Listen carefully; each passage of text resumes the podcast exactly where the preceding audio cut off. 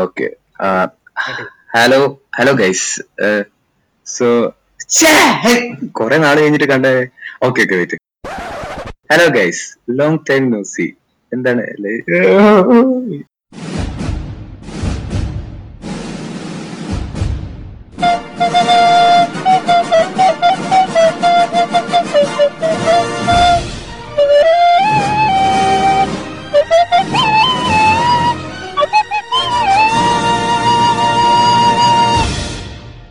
Hello guys, welcome to another episode of our podcast.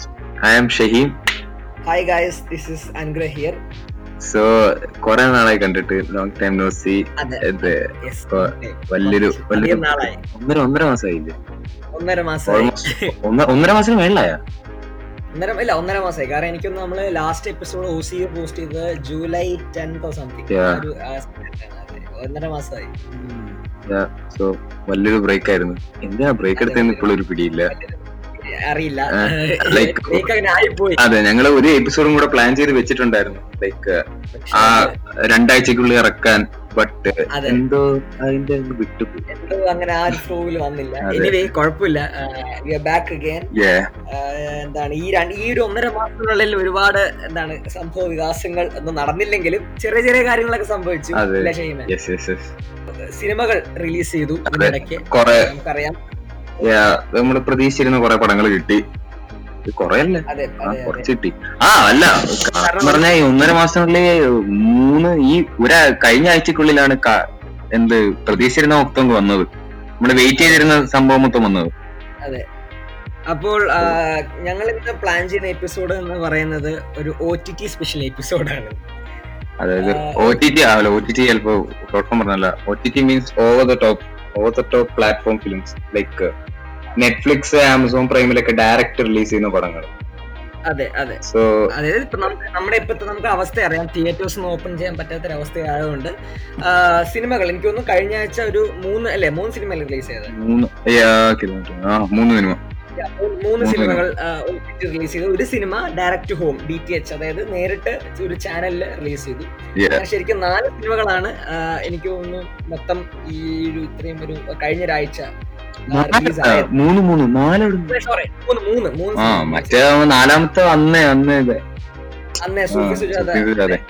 So guys, ഈ episode തൊട്ട് നമ്മള് time stamps introduce ചെയ്യണം, like ഓരോ topic ഇന്ന എത്ര ടൈമില്, ലൈക്ക് പോഡ്കാസ്റ്റിന്റെ duration time like hours minute seconds correct കൊടുത്തിട്ട് എവിടം തൊട്ട് തുടങ്ങും തീരും പറഞ്ഞു കൊടുക്കുന്നുണ്ട്. സോ ലൈക്ക് ഇപ്പൊ നിങ്ങൾക്ക് കേൾക്കണ്ടെന്ന് ഇഷ്ടമുള്ള ഭാഗങ്ങളുണ്ടെങ്കിൽ ലൈക്ക് ഇപ്പൊ സുജാതെ കിലോമീറ്റേഴ്സ് അങ്ങനെ ഇപ്പൊ കേൾക്കാൻ ആദ്യം താല്പര്യമുള്ള എന്തൊക്കെയാണെന്ന് വെച്ച് നോക്കിയാൽ മറ്റേ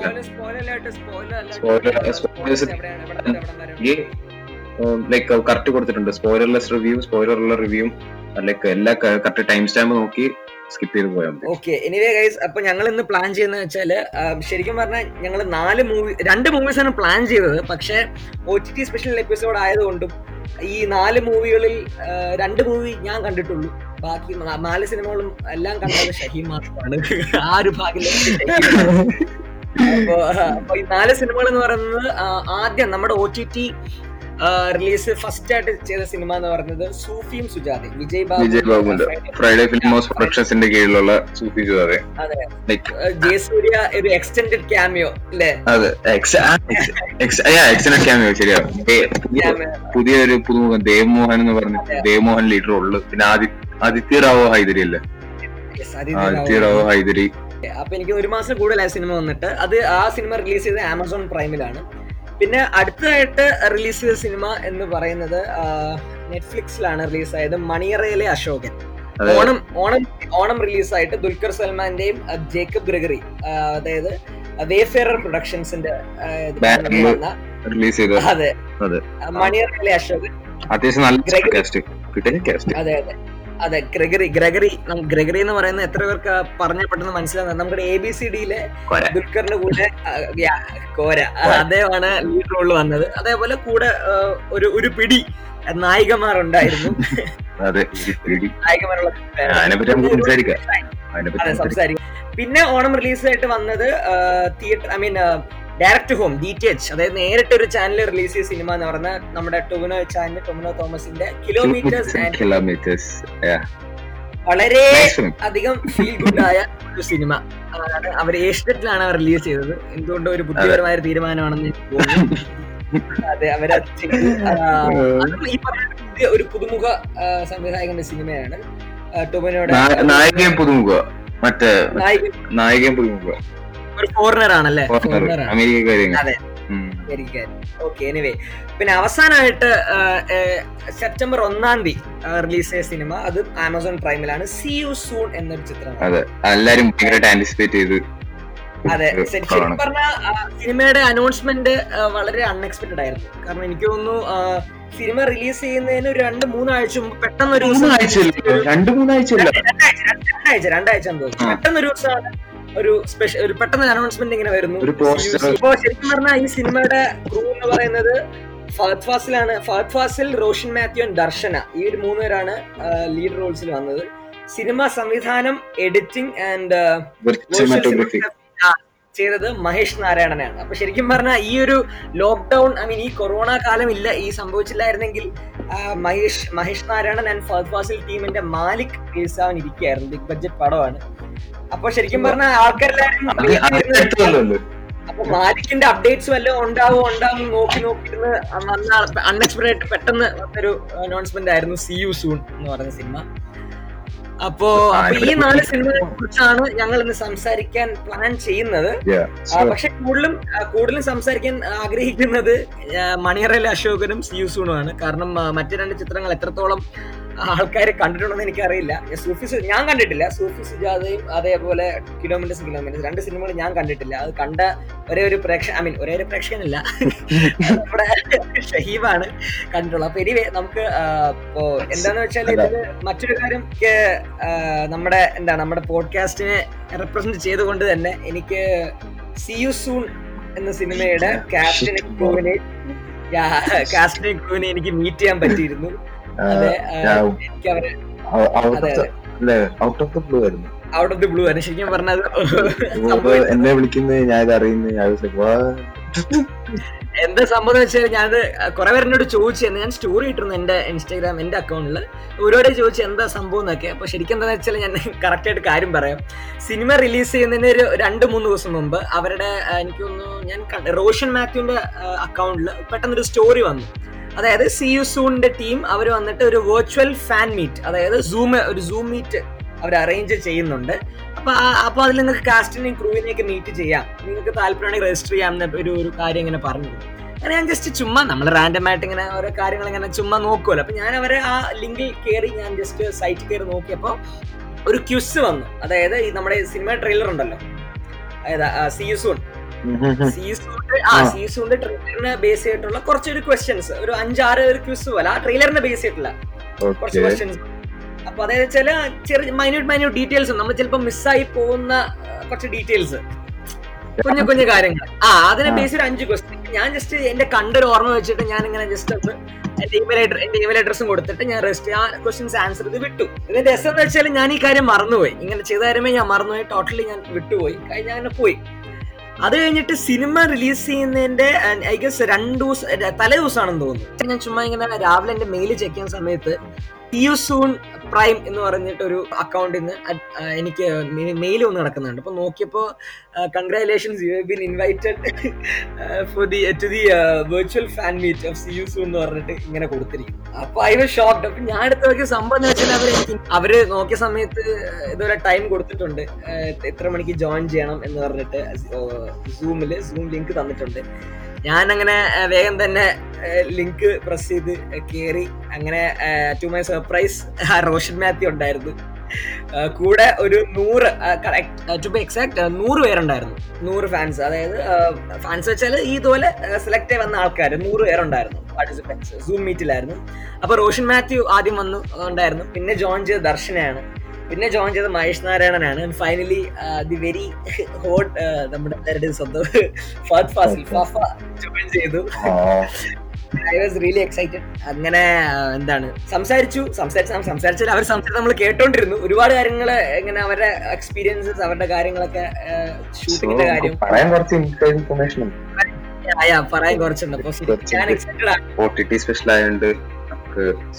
നമ്മള് മെയിൻ ആയിട്ട് എപ്പിസോഡിൽ ഫോക്കസ് ചെയ്യുന്ന രണ്ട് പടങ്ങളാണ്, മണിയറിലെ ഷോനും സി യു സൂണും. പിന്നെ ഇത് OTT സ്പെഷ്യൽ എന്ന് പറഞ്ഞ് ഇറക്കുന്നതുകൊണ്ട് സൂഫി സുജാതയും കിലോമീറ്റർ ജസ്റ്റ് ലൈറ്റ് ആയിട്ട് അതിനെപ്പറ്റി അധികം ഫോക്കസ് ചെയ്ത് പോകുന്നില്ല. സൂഫി സുജാതയാണ് ആദ്യം റിലീസ് ആയത്. അതെ, സൂഫി സുജാത ഞാന് അനുഗ്രഹിന് ഞാൻ കഥ പറഞ്ഞു തന്നിട്ടില്ലായിരുന്നു, ആള് കണ്ടില്ല, പക്ഷെ ഞാൻ ഫുള്ള് കഥ പറഞ്ഞു കൊടുത്ത് ബാഡ് അറ്റംപ്റ്റ് ഉള്ള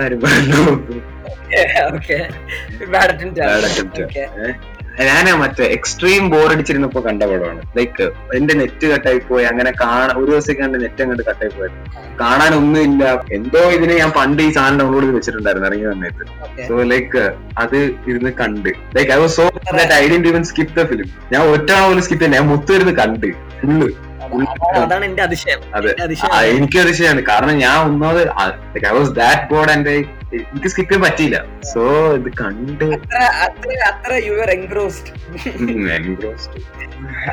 പറയാം. സംഭവം എന്താ വെച്ചാൽ ഇവര് പടം മറ്റേ ഇത് ഇങ്ങനത്തെ ഒരു സൈഡിൽ കൂടെയാണ് എടുക്കാൻ കൊണ്ടുപോയത്. അതായത് മിസ്റ്റിക്കൽ ഫീല്, ഡ്രീം അങ്ങനെ സൈഡിൽ കൂടെ എടുക്കാൻ പോയതാണ്. ലൈക്ക് പടത്തിന്റെ സ്റ്റാർട്ടിംഗ് അല്ല, അവരുടെ ഫ്ലാഷ് ബാക്ക് ഉണ്ട്. Flash back okay wait, spoilers for Sufi Sujatha. Okay, spoilers for Sufi Sujatha. Flash ബാക്കിൽ ഇവളുടെ ഫ്ലാഷ് ബാക്ക് ഉണ്ട്. ഇവളുടെ ഫ്ലാഷ് ബാക്കിന്റെ സ്റ്റാർട്ടിംഗിൽ ഇങ്ങനെ മറ്റേ ഇവിടെ ഡാൻസ് കളിക്കുന്നു, അങ്ങനെ കുറെ സംഭവങ്ങളൊക്കെ ഉണ്ട്. അതൊക്കെ ഫുള്ള് സ്ലോ മോഷനും കയറ്റി ഒരുമാതിരി കളർ ഗ്രേഡിംഗ് വെച്ചിട്ട് ഫുള്ള് ഡ്രീമേ ആക്കാൻ നോക്കുന്നു. പക്ഷെ എന്താ പറയാ, കട്ട ഫെയിൽ ആവുകയാണ് അവിടെയൊക്കെ. ലൈക്ക് നമുക്ക് ആ ഒരു ഇത് കിട്ടുന്നില്ല, ആ ഫീൽ കിട്ടുന്നില്ല. പിന്നെ പടം ലവ് എന്ന് പറഞ്ഞാണ് ഇറക്കിയത്, പക്ഷെ ഇത് ലവ് എനിക്ക് കാണാൻ പറ്റിയില്ല. വേറെ കാര്യം, ഇതില് ലവ് റൊമാൻറ്റിക് പടം കാണുമ്പോഴത്തേക്ക് നമുക്ക് ലവ് ഫീൽ ചെയ്യണമല്ലോ ഏതെങ്കിലും ഒരു പോയിന്റ് വെച്ചിട്ട്. ലൈക്ക് എന്താ ചെയ്തത് നമുക്ക് പിടിയില്ല. മ്യൂസിക് എങ്ങനെയുണ്ട് പടത്തിന്റെ? പാട്ടൊക്കെ എങ്ങനെ ഉണ്ടായിരുന്നു? പാട്ട് ഇഷ്ടമല്ലായിരുന്നോ? മറ്റേ കാരണം എനിക്ക് തോന്നുന്നു അവര് മ്യൂസിക്കൽ അതായത് അവര് കാണിക്കാൻ നോക്കി. അതായത് പാട്ടിൽ ഇവരുടെ പ്രേമത്തിന് വലിയ ഇൻഫ്ലുവൻസ് ഉണ്ടെന്ന്. ഫസ്റ്റ് ഓഫ് ഓൾ പ്രേമം വേണം. സോ അവിടെ അങ്ങനെ ഫീൽ ആയി പോയി. ലൈക് പാട്ട് ഹിറ്റ് ആയിരുന്നു, പക്ഷെ എനിക്ക് വലുതായിട്ട് കിട്ടിച്ചില്ല. ഓക്കെ, പിന്നെ അതേപോലെ സൂഫി സീക്വൻസസ് എങ്ങനെയുണ്ട്? കാരണം അതാണല്ലോ നമ്മുടെ സിനിമയുടെ മെയിൻ. സൂഫിയും സുജാതയും സൂഫി ഡാൻസ് ഒക്കെ ഉണ്ടായിരുന്നു. എങ്ങനെയായിരുന്നു? ആക്ച്വലി സൂഫി ഡാൻസ് ഇല്ല. അതായത് ഇതില് ഇവര് ഈ പറയുന്ന സൂഫികൾ ആകെ ഒരു ക്ലാരിനറ്റും പിടിച്ച് ഇങ്ങനെ വായിച്ചോണ്ടിരിക്കും. അതാണ് ഇവരുടെ മെയിൻ. ഇതില് അങ്ങനത്തെ ഞാനത് നോക്കിയിരുന്നു. ലൈക്ക് അറ്റ്ലീസ്റ്റ് എന്താ മറ്റേ കൾച്ചറൽ ബേസ്ഡോ സൂഫിയല്ലേ, അതൊരു സൂഫി ഡാൻസ് കാണുമല്ലോ, മറ്റേ ഇങ്ങനെ കറങ്ങിട്ടൊക്കെ കാണുമല്ലോ. അതുമില്ലായിരുന്നു, ഒരു തേങ്ങയില്ല. പിന്നെ ഒരു റെക്കമെൻഡബിൾ മൂവി ആണോ? അതെ, ലൈക്ക് നോട്ടബിൾ പെർഫോമൻസ് എന്ന് പറയുമ്പോഴത്തേക്കും ജയസൂര്യ എനിക്ക് തോന്നുന്നത് ലൈക്ക് ജയസൂര്യ പടത്തിന്റെ കുറച്ചേ ഉണ്ടായിരുന്നുള്ളൂ. എക്സ്റ്റെൻഡഡ് ക്യാമിയോ ഒന്നും പറയാൻ പറ്റില്ല. ലൈക്ക് കുറച്ച് ലാസ്റ്റത്തെ ആ ഭാഗത്തില് പിന്നെ സ്റ്റാർട്ടിങ്ങില് കുറച്ച് ഉണ്ടായിരുന്നുള്ളൂ. എനിക്ക് പറയണ പിന്നെ സിനിമാറ്റോഗ്രാഫി ഓക്കെ. ലൈക്ക് കുറവ് കുറ്റം അങ്ങനെ പറയാനൊന്നുമില്ല. ലൈക്ക് അമച്ചർ വർക്കൊന്നുമല്ല, പക്കയാണ്, നൈസാണ്. പിന്നെ റെക്കമെൻഡ് ചെയ്യാൻ പറ്റാത്തൊരു സിനിമയാണ്. ഇല്ല, കാരണം സ്റ്റോറിക്ക് പ്ലോട്ട് മോശമാണ്. പിന്നെ ഈ ദേവ് മോഹൻ മറ്റേ മെയിൻ പ്രോട്ടഗോണിസ്റ്റ് ആളുടെ അവനെ വലിയ സുഖമൊന്നും കാണാം. എനിക്കൊന്നും വേറെ അതിഥി റാവുനെ കാണാൻ വേണമെങ്കിൽ ഞാൻ അതിഥി റാവിനെ ഫോക്കസ് ചെയ്താണ് തീർത്തത്. അറിയാലോ. പക്ഷെ ഇവൻ ഞാൻ നമ്മുടെ ലിസണേഴ്സിനോട് പറഞ്ഞ കാര്യം, നിങ്ങൾക്ക് അതിഥി റാവിനെ കാണും അത്ര ആഗ്രഹം ഉണ്ടെങ്കിൽ അവര് അഭിനയിച്ച വേറെ ഒരുപാട് നല്ല സിനിമകളുണ്ട്, ഞങ്ങൾക്ക് വേണമെങ്കിൽ അത് കാണാം. പക്ഷെ ഞങ്ങൾ റെക്കമെൻഡ് ചെയ്യില്ല. അതാണ് പിന്നെ അടുത്ത നമ്മുടെ കിലോമീറ്റേഴ്സ് ആൻഡ് കിലോമീറ്റേഴ്സ് ആണ്. അത് DTH മൂവിയാണ്, ഡയറക്റ്റ് ഹോം. നേരെ നമ്മുടെ ഏഷ്യ വാങ്ങിച്ച് അവര് എന്താണ് റിലീസ് ചെയ്തൊരു സിനിമയാണ്. അതെ, ഞാൻ കണ്ടിട്ടില്ല, അത് ഷഹീമേ കണ്ടിട്ടുള്ളൂ. ഷഹീമേ ജസ്റ്റ് ഒന്ന് തൊട്ട് തലോടി ഒന്ന് പറഞ്ഞു പോയിക്കോ. ഓണത്തിന് എനിക്ക് കാണാൻ പറ്റില്ല. ഓണത്തിനൊന്ന് റിലീസ് ചെയ്തല്ലേ? സോ ഞാൻ ഇവനായിട്ട് സംസാരിച്ചുകൊണ്ടിരുന്നപ്പോഴത്തേക്കും ഇവൻ പെട്ടെന്ന് പറയുന്നത് ഞാനിങ്ങനെ കിലോമീറ്റേഴ്സ് ആൻഡ് കിലോമീറ്റേഴ്സ് ഏഷ്യാനെറ്റിൽ വരുന്നു ഓണത്തിന്. എനിക്കെന്തായാലും ഓണത്തിന് കാണാൻ പടമൊന്നും ഇല്ല, പിന്നെ പുതിയ പടമൊന്നും ഇല്ല. സോ ഞാൻ വിചാരിച്ചു ഓക്കെ ഫൈൻ കണ്ടു വെക്കാന്ന് വിചാരിച്ചു. അപ്പൊ ഞാൻ കുത്തിയിരുന്ന് കണ്ട വീട്ടുകാർ ആ സമയത്ത് ടി വി ഉപയോഗിച്ചോണ്ടിരിക്കുന്നത്. അപ്പൊ ഞാനത് റെക്കോർഡ് ചെയ്ത് പിന്നെ കുത്തിയിരുന്ന് കണ്ട്. ഫസ്റ്റ് ഓഫ് ഓൾ ഒന്നുമില്ല, കാണേണ്ട ഒരു ആവശ്യമില്ല. ഇങ്ങനെ പടം കണ്ടില്ലെങ്കിൽ നിങ്ങൾക്ക് ഇഷ്ടപ്പെടാനൊന്നുമില്ല. എന്താ പറയാ, ഫീൽ ഗുഡ് മൂവീസിന് വേണ്ട എല്ലാം ഇതിനകത്ത് ഉണ്ട്. ലൈക്ക് ആ പോയിന്റ്സ്, ഒരു സെർട്ടൻ പോയിന്റ്സ് ഒക്കെ ഉണ്ടായിരുന്നു. അത് നന്മ ചെയ്യുന്ന പ്രൊട്ടഗോണിസ്റ്റ്, പിന്നെ എന്തിനോട് ഇമോഷണൽ അറ്റാച്ച്മെന്റ് ഉള്ള ആള്, അഭിനയം വൈസ് പോലും ഒരുമാതിരി തീരെ നാച്ചുറൽ അല്ലായിരുന്നു. തീരെ നാച്ചുറൽ ആയിട്ട് ഫീൽ ചെയ്തില്ല. അപ്പൊ എനിക്ക് തോന്നുന്നു ഷഹീം ഇത്രയും കഷ്ടപ്പെട്ടിരുന്നതുകൊണ്ടാണെന്ന് തോന്നുന്നു വളരെ ജെന്യൂൻ ആയിട്ടുള്ള ബ്രൂട്ടൽ ആയിട്ടുള്ള റിവ്യൂ ആണ് ഷഹീം തന്നത്. ഞാൻ ആലോചിച്ച് നോക്കി, എനിക്ക് ബ്രൂട്ടൽ ആയിട്ട് എങ്ങനെ കൊടുക്കാതിരിക്കാന്ന് ഞാൻ നോക്കി. ലൈക്ക് നല്ല സൈഡ് ഞാൻ നോക്കി, ഇല്ല നല്ല സൈഡ് ഇല്ല. ജസ്റ്റ് ഒരു നെയിം സേക്കിന് വേണ്ടി എടുത്ത പടം പോലെ. ഓക്കെ, അപ്പൊ അതുകൊണ്ട് അത് ഏറ്റവും നല്ല കാര്യമാണ്. അത് ടിവിയിൽ റിലീസ് ചെയ്ത്, അതെ എനിക്ക് തോന്നി നെറ്റ്ഫ്ലിക്സ് ആമസോൺ പ്രൈം എടുക്കാത്തോണ്ട് അവർ ടിവി റിലീസ് ചെയ്തത്. തീർച്ചയായിട്ടും. അല്ല, അത് മാത്രമല്ല, എനിക്ക് തിയേറ്ററിൽ റിലീസ് ചെയ്താൽ പോലും ഈ സിനിമ ഒരാഴ്ച കൂടുതൽ പോവില്ല. പക്ഷെ ഏഷ്യാനെറ്റ് ആവുമ്പോൾ അടുത്ത ഓണം അല്ലെങ്കിൽ അതിന്റെ അടുത്ത ഓണം 2 വർഷത്തേക്ക് ഓണത്തിന് ഇത് തന്നെ അവർ ഇട്ടുകൊണ്ടിരിക്കും. തിയേറ്ററിൽ അവർ കിട്ടുന്നതിനേക്കാളും കൂടുതൽ ഷോസ് ഇവർക്ക് ഏഷ്യാനെറ്റ് കൂടെ കിട്ടും. ഏഷ്യത്തിൽ വരുന്ന സിനിമകൾ സീരിയലും കാണാൻ വേണ്ടി മാത്രം ഒരു സെറ്റ് ഓഫ് ഓഡിയൻസ് ഉണ്ടല്ലോ. അപ്പൊ ശരിക്കും പറഞ്ഞാൽ നമ്മുടെ പ്രൊഡ്യൂസറിന് ലാഭമാണ് ശരിക്കും. നല്ല ബിസിനസ്. ഇച്ചായൻ ടോണി ചാൻ ആണെങ്കിൽ ആക്ച്വലി കാരണം നല്ലൊരു ഹിറ്റ് കൊടുത്തിട്ട് കുറച്ചധികം നാളായി. നല്ല സിനിമ കൊടുത്തിട്ട്, ഇതല്ല നല്ലൊരു സിനിമ കൊടുത്തിട്ട് പ്രോജക്ട്സ് ഉണ്ട്. അടിപൊളി പ്രോജക്ട്സ് ആണ്. പ്രൊജക്ട്സ് അടിപൊളിയാണ്. നമുക്കറിയില്ല, സിനിമകൾ വരുമ്പോൾ നമുക്കറിയാം. എനിവേ നമുക്ക് ഹോപ്ലെക്സ് ഹോപ്പ് ഫോർ ദി ബെസ്റ്റ്. എനിക്ക് തോന്നുന്നു നമുക്കിനി ഈ 2 സിനിമയെ കുറിച്ച് കൂടുതലൊന്നും ഷെയ്മിന് പറയാം, കാരണം എനിക്ക് പറഞ്ഞില്ല.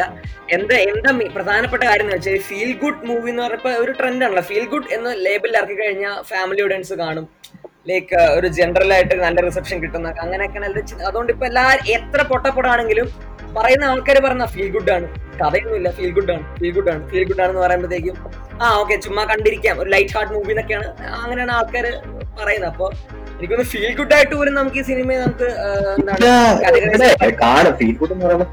കണ്ടിറങ്ങുമ്പോ നമുക്ക് നല്ലൊരു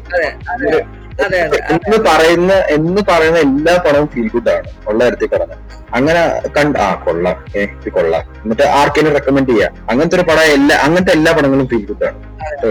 ചത്താല റെക്കമെൻഡ് ചെയ്തു. എനിക്കൊന്നും ഞാൻ മാത്രമേ കണ്ടിട്ടുള്ളൂ. അപ്പൊ എനിക്ക് തോന്നുന്നു ഈ 2 സിനിമകളും നമുക്ക് റെക്കമെൻഡ് ചെയ്യാൻ ഞങ്ങളുടെ എന്താണ് ഓഡിയൻസിന് റെക്കമെൻഡ് ചെയ്യാൻ താല്പര്യമില്ല. ഇനി അപ്പൊ ഗൈസ് ഈ സിനിമകൾ കാണാൻ പ്ലാൻ ഉണ്ടെങ്കിൽ think not just twice thrice about that decision. എന്നിട്ട് അപ്പോൾ എനിക്ക് തോന്നുന്നു നമുക്ക് അടുത്ത മണിയറയിലെ അശോകൻ, അതായത് നെറ്റ്ഫ്ലിക്സിൽ 31-ാം തീയതി റിലീസ് ചെയ്ത മണിയറയിലെ അശോകൻ, നമ്മുടെ പ്രിയപ്പെട്ട ദുൽഖർ സൽമാന്റെയും ഗ്രെഗറിയുടെയും പ്രൊഡക്ഷൻസ്, അതെ വരിക്കുന്നു വരനെ ആവശ്യമുള്ള സിനിമയ്ക്ക് ശേഷം അടുത്ത അവര് റിലീസ് ചെയ്ത സിനിമയാണ് മണിയറയിലെ അശോകൻ. ഓക്കെ, ഞാൻ കുറച്ച് വ്യത്യസ്തമായി ഈ പ്രാവശ്യം ഞാൻ പോസിറ്റീവ് നെഗറ്റീവ്സ് അങ്ങനെ ഡയറക്റ്റ് ആയിട്ട് ഞാൻ പറയാം. അപ്പൊ അതായിരിക്കും കുറച്ചുകൂടെ നല്ലത്. സിനിമയുടെ പോസിറ്റീവ് സൈഡ്സ് എന്ന് പറയുന്നത് ക്യാമറയാണ്. എനിക്ക് ആദ്യമായിട്ട് എനിക്ക് തോന്നുന്നു ക്യാമറ അവർക്കല്ല കിഡിലായിട്ട് തോന്നിട്ടുണ്ട്. ശരിക്കും പറഞ്ഞാൽ സിനിമ ഒരു ഗ്രാമത്തിൽ നടക്കുന്ന സിനിമയാണ്. ആ ഗ്രാമത്തിന്റെ ഭംഗിയൊക്കെ അത്യാവശ്യം നല്ല രീതിയിൽ തന്നെ ക്യാമറ വർക്ക് ചെയ്തിട്ടുണ്ട്. പിന്നെ സിനിമയിലെ ഒപ്പിയെടുത്തിട്ടുണ്ട്. ടെക്നിക്കൽ വശത്തില് എല്ലാം വർക്ക് ചെയ്യുന്ന പുതിയ ആൾക്കാരാണ്, പുതുമുഖങ്ങളാണ് എല്ലാവരും. ക്യാമറ വർക്ക് നല്ല ഇഷ്ടപ്പെട്ടു, നല്ല ഭംഗിയിൽ അവർ ചെയ്തിട്ടുണ്ട്. പിന്നെ രണ്ടാമത് പോസിറ്റീവ് എന്ന് പറയുന്നത് മ്യൂസിക്കാണ്. മ്യൂസിക് ഒരു പോസിറ്റീവാണ്, അറ്റ് ദ സെയിം ടൈം നെഗറ്റീവാണ് സിനിമയ്ക്ക്. പോസിറ്റീവ് എന്ന് പറയുകയാണെങ്കിൽ ഒരു പാട്ട് നല്ലപോലെ എനിക്ക് ഇഷ്ടപ്പെട്ടു. ഓൾ എന്ന് പറഞ്ഞൊരു പാട്ടാണ്. എനിക്കൊന്നത് കുറച്ചേര് കേട്ടാണ്, ശ്രീരാം പാടിയ പാട്ടാണ്. എനിക്കത് ആ പാട്ട് എനിക്ക് ഇഷ്ടപ്പെട്ടു. പിന്നെ ബാക്ക്ഗ്രൗണ്ട് സ്കോറും കുഴപ്പമില്ല, അത്യാവശ്യം നല്ല രീതിയിൽ ഞാൻ ചെയ്തിട്ടുണ്ട്. ലൈക്ക് ഒരു മ്യൂസിക്കിൽ ഇങ്ങനെ നിറഞ്ഞു നിൽക്കുന്ന ഒരു സിനിമയാണ്. അത് നെഗറ്റീവ് പറയാൻ സാധ്യം പറയാം. പിന്നെ പോസിറ്റീവ് എന്ന് പറഞ്ഞാൽ എനിക്കൊരു പെർഫോമൻസ് ആണ്. പെർഫോമൻസ് വൈസ് നോക്കുകയാണെങ്കിൽ വിജയരാഘവൻ ഒരു അച്ഛൻ കഥാപാത്രമാണ് വന്നിരിക്കുന്നത്. അപ്പൊ എനിക്ക് സാധാരണ ഉള്ള എനിക്കൊരു വിജയരാഘവന്റെ ഏറ്റവും ഫേമസ് ആയിട്ടുള്ള അച്ഛൻ കഥാപാത്രം എനിക്ക് തോന്നുന്നു നമ്മുടെ വടക്കൻ സെൽഫിയിലെ നിവിന്റെ അച്ഛനായിട്ട് വരുന്നൊരു ഇതുണ്ടല്ലോ. എനിക്ക് തോന്നി അതാണ്, എനിക്ക് അതാണ് മിക്ക ആൾക്കാർക്കും റിലേറ്റ് ചെയ്യാൻ പറ്റുന്ന ഒരു കഥാപാത്രമായിരുന്നു. എനിക്ക് എല്ലാ അതാണ് കറക്റ്റ് ആക്ഷൻ. പക്ഷെ കുറച്ച് വ്യത്യസ്തമായിട്ട് പുള്ളി മീശ എടുത്തു കഴിഞ്ഞാൽ പിന്നെ പുള്ളി എന്താണ് പാവമാണല്ലോ. അതായത് മറ്റേ നമ്മുടെ അതെ ബാംഗ്ലൂർ ഡേയ്സില് നമ്മുടെ കുട്ടൻ വീണ്ടും നിവിന്റെ അച്ഛനായിട്ട് പുള്ളി. അതെ, പക്ഷെ കുട്ടന്റെ അച്ഛൻ ലാസ്റ്റ് ഗോവയ്ക്ക് പോവും, അത് വേറെ കാര്യം. പക്ഷെ അതേപോലെ എന്താണ് നല്ല കുറച്ച് പാവമായിട്ടുള്ള മകനെ അണ്ടർസ്റ്റാൻഡ് ചെയ്യുന്ന ഒരു പാവ അച്ഛനായിട്ടാണ്. കൊള്ളാം. പിന്നുള്ളതെന്ന് പറഞ്ഞാൽ ഷൈൻ ടോം ചാക്കോയും കിച്ചു, അതായത് കൃഷ്ണശങ്കർ എന്ന് പറയുന്നത് നമ്മുടെ പ്രേമത്തിലെ കോയായിട്ട് വന്ന പുള്ളിയാണ്. രണ്ടുപേരും നായകന്റെ ഫ്രണ്ട്സ് ആയിട്ടാണ് വരുന്നത്. രണ്ടുപേരും കുഴപ്പമില്ല. എനിക്ക് കോമഡിയിൽ അത്യാവശ്യം കൃഷ്ണശങ്കർ സ്കോർ ചെയ്യുന്നു, ഇടയ്ക്കൊക്കെ സ്കോർ ചെയ്യുന്നുണ്ട്. പിന്നെ എനിക്ക് തോന്നുന്നു നമുക്ക് ആ ഒരു ചെറിയൊരു സ്മൈല് തരുന്ന ഭാഗങ്ങളൊക്കെ എനിക്ക് കൃഷ്ണശങ്കർ സ്ക്രീനിൽ വരുമ്പോൾ നമുക്ക് കുറച്ചൊക്കെ ഓക്കെ കൊള്ളാം, ചിരിച്ചിരിക്കാനുള്ള ഒരു സ്ഥലമുണ്ട്. പിന്നെ എനിക്ക് തോന്നുന്നു സണ്ണിവേൻ സണ്ണിവേന്റെ ഭാര്യയും കൂടെ ഒരു ചെറിയൊരു കുഞ്ഞു ക്യാമിയോ, ഒരു എനിക്കൊന്ന് 10 മിനിറ്റ് അല്ലേ. അത് ഒരുപാട് പേർക്ക് അറിയത്തില്ല, സിനിമ ഉണ്ടാ. സോ സിനിമയില് സണ്ണിവേൻ ഒരു കുഞ്ഞു ക്യാമിയോയില് വരുന്നുണ്ട്. സണ്ണിവേന്റെ എന്താണ് ഒറിജിനൽ വൈഫാണ്, റിയൽ വൈഫാണ് വരുന്നത്. രണ്ടുപേരും കൂടെ ഭാര്യയും ഭർത്താവായിട്ട് തന്നെയാണ് അവര് വരുന്നത്. രസമാണ് കേട്ടോ, കുറച്ച് വ്യത്യസ്തമായിട്ടാണ് പുള്ളി. അത് സണ്ണിവേൻ ഇതുവരെ ചെയ്യാത്ത അല്ലെ, ഇതുവരെ അങ്ങനെ ഒരു 10 മിനിറ്റ് ഉള്ളൂ. പക്ഷെ അത് ആ സ്ക്രീൻ പ്രസൻസ് അത്രേ ഉള്ളൂ, അത് പുള്ളി എസ്റ്റാബ്ലിഷ് ചെയ്തു നല്ലപോലെ. എനിക്ക് ഇഷ്ടപ്പെട്ടു കേട്ടോ, കുഞ്ഞാണെങ്കിലും നല്ല രസമായിരുന്നു കണ്ടിരിക്കാൻ. പിന്നെ വേറെ ആരുള്ളത് നല്ലതായിട്ട് പിന്നെയുള്ള നമ്മുടെ നായക കഥാപാത്രം ചെയ്ത ഗ്രെഗറിയാണ്, ജേക്കബ് ഗ്രെഗറി. ഗ്രെഗറിയുടെ പെർഫോമൻസ് വൈസ് അദ്ദേഹം എന്താണ് ഈ സിനിമയിലാണ് അദ്ദേഹം കുറച്ചും കൂടെ എന്താണ് ലൈക് ഇമോട്ട് ചെയ്യാനും ഇമോഷൻസ് കാണിക്കാനൊക്കെ ഉള്ള സിനിമയാണ്. അങ്ങനെ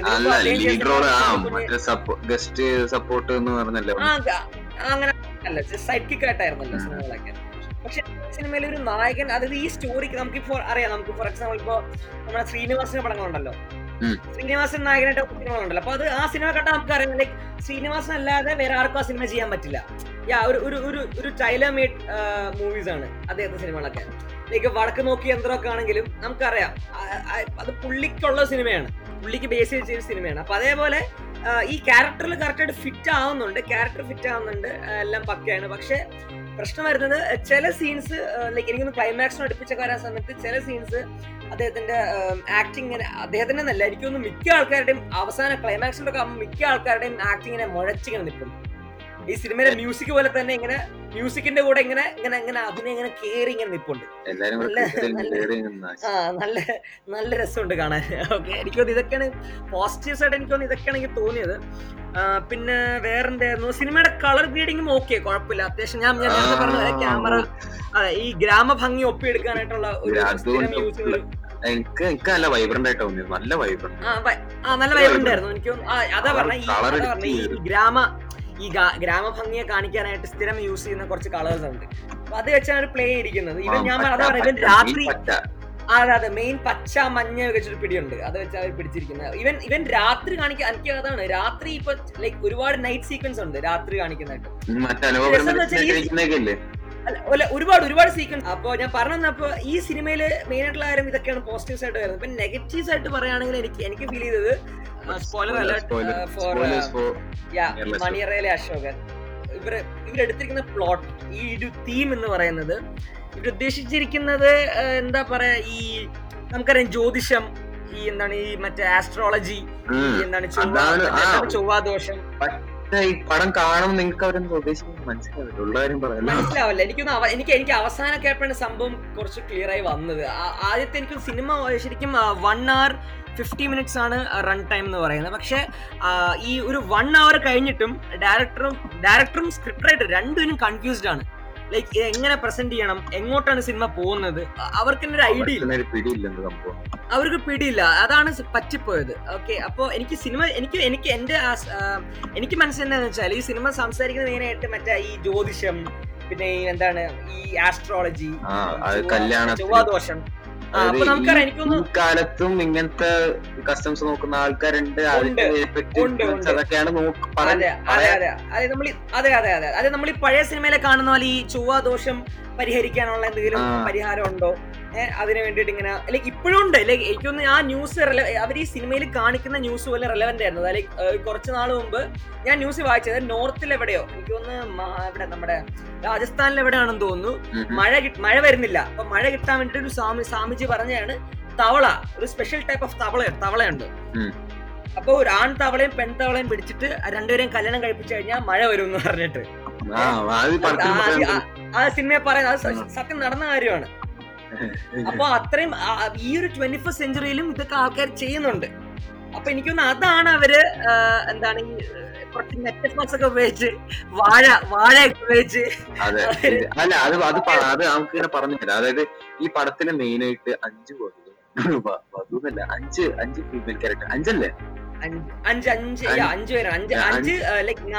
നായികമാരെ കാണിക്കുന്നുണ്ട്.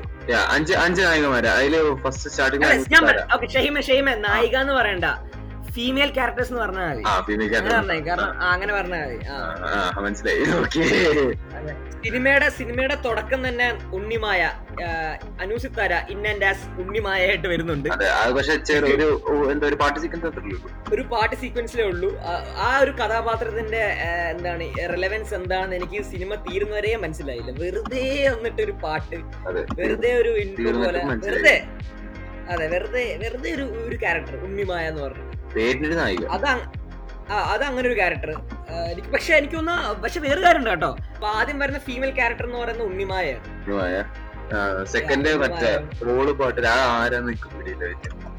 എനിക്ക് രസം വെച്ചാൽ സിനിമ തുടങ്ങുന്നത് ഒരു പാട്ടിൽ ഉണ്ണിമായ എന്ന് പറഞ്ഞിട്ട് ദുൽഖറും ഗ്രിഗറും കൂടെ പാടി അതിമനോഹരമായ ഒരു ഗാനമാണ് സിനിമ തുടങ്ങുന്നത്. ഉണ്ണിമായെ ചക്കരയല്ലേ തേനല്ലേ പഞ്ചസാരയല്ലേ എന്നൊക്കെ പറഞ്ഞിട്ട് നീ എന്റെ പഴമല്ലേ നീ എന്റെ തേങ്ങയല്ലേ എന്നൊക്കെ പറഞ്ഞിട്ട് ഒരു ബന്ധമില്ലാത്ത കുറെ ലിറിക്സ് വെച്ചൊരു പാട്ട്. ലൈക്ക് മ്യൂസിക് കേൾക്കാൻ കുഴപ്പമില്ലെങ്കിലും ലിറിക്സ് വാസ് ബുൾഷിറ്റ്. ലൈക്ക് എന്തൊക്കെയാ അവർ പറയുന്നത് അതില് ഇപ്പോഴും. ലൈക്ക് ഒരു എനിക്ക് ഒരു സമയം ഒരു ഓർമ്മയുണ്ട്, ഒരു ട്രെൻഡ് ഉണ്ടായിരുന്നു ഒരു സമയത്ത്.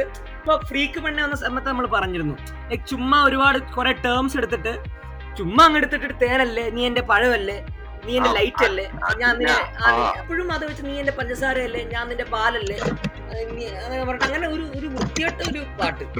സിനിമ തുടങ്ങുന്ന അത് ആ സിനിമ തുടങ്ങുന്ന തന്നെ ഈ പാട്ടിലാണ്. രസം വെച്ചില്ല. അത് കഴിഞ്ഞൊരു അടുത്തൊരു 10-15 മിനിറ്റ് തന്നെ അടുത്ത പാട്ട് വരികയാണ്. അടുത്ത പാട്ട് അതും ഡ്രീം സീക്വൻസ് ആണ്.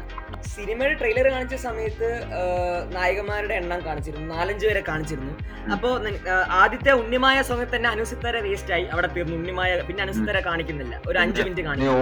അത് കഴിഞ്ഞ ഒരു 10 മിനിറ്റ് കഴിഞ്ഞ് വേറൊരു ഒരു നായികയെ കാണിക്കുന്നുണ്ട്, ഒരു പുതുമുഖം. അത് വെറുതെ അത് ഡ്രീം സീക്വൻസ് ആണ്. ആ പാട്ടിന് വേണ്ടി മാത്രം ഒരു ഫിക്ഷണൽ ക്യാരക്ടറിനെ കൊണ്ടുവന്നിട്ട് ജസ്റ്റ് ഒരു ഓൾ എന്ന് പറഞ്ഞിട്ട് എനിക്ക് അറിഞ്ഞൂടാ. ഇത് ഡ്രീം സീക്വൻസ് ആണ് ആ പാട്ട്. സ്വപ്നം കണ്ടിങ്ങനെ എണീറ്റ് വരുമ്പോഴത്തേക്കും ഗ്രെഗറിയോട് നമ്മുടെ കൂട്ടുകാരൻ കിച്ചു ചോദിക്കുന്നുണ്ട്, ആ നീ ഇന്നലെ എന്താണ് ഒരു കല്യാണത്തിന് പോയ സമയത്ത് ആ പെണ്ണിനെ കണ്ടപ്പോൾ എനിക്ക് തോന്നി അവളെ സ്വപ്നത്തിൽ വരും എന്നൊക്കെ പറഞ്ഞിട്ട്. അങ്ങനെ